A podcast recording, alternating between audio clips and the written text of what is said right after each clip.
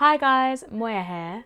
I don't have a new episode of Human Resources for you just yet, but I can confirm the team are hard at work and we will have a brand new series for you dropping very, very soon. However, if you're looking for a podcast in the meantime, I think you'll really enjoy Broccoli's new documentary series called We Were Always Here, which explores a history of the UK AIDS epidemic. Don't just take my word for it though.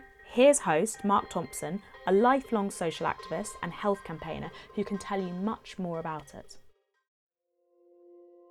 Hey, I'm Marc Thompson, here to tell you about my new podcast, We Were Always Here. 2021 marks 40 years since the first case of HIV was identified. It would go on to be one of the most stigmatized global pandemics in history. I'll be speaking to those who've previously been absent from the mainstream narrative of the AIDS epidemic, as well as sharing my own experience of being diagnosed positive as a teenager in 1986. These are our stories of loss, activism, rage, resilience, and, most importantly, community.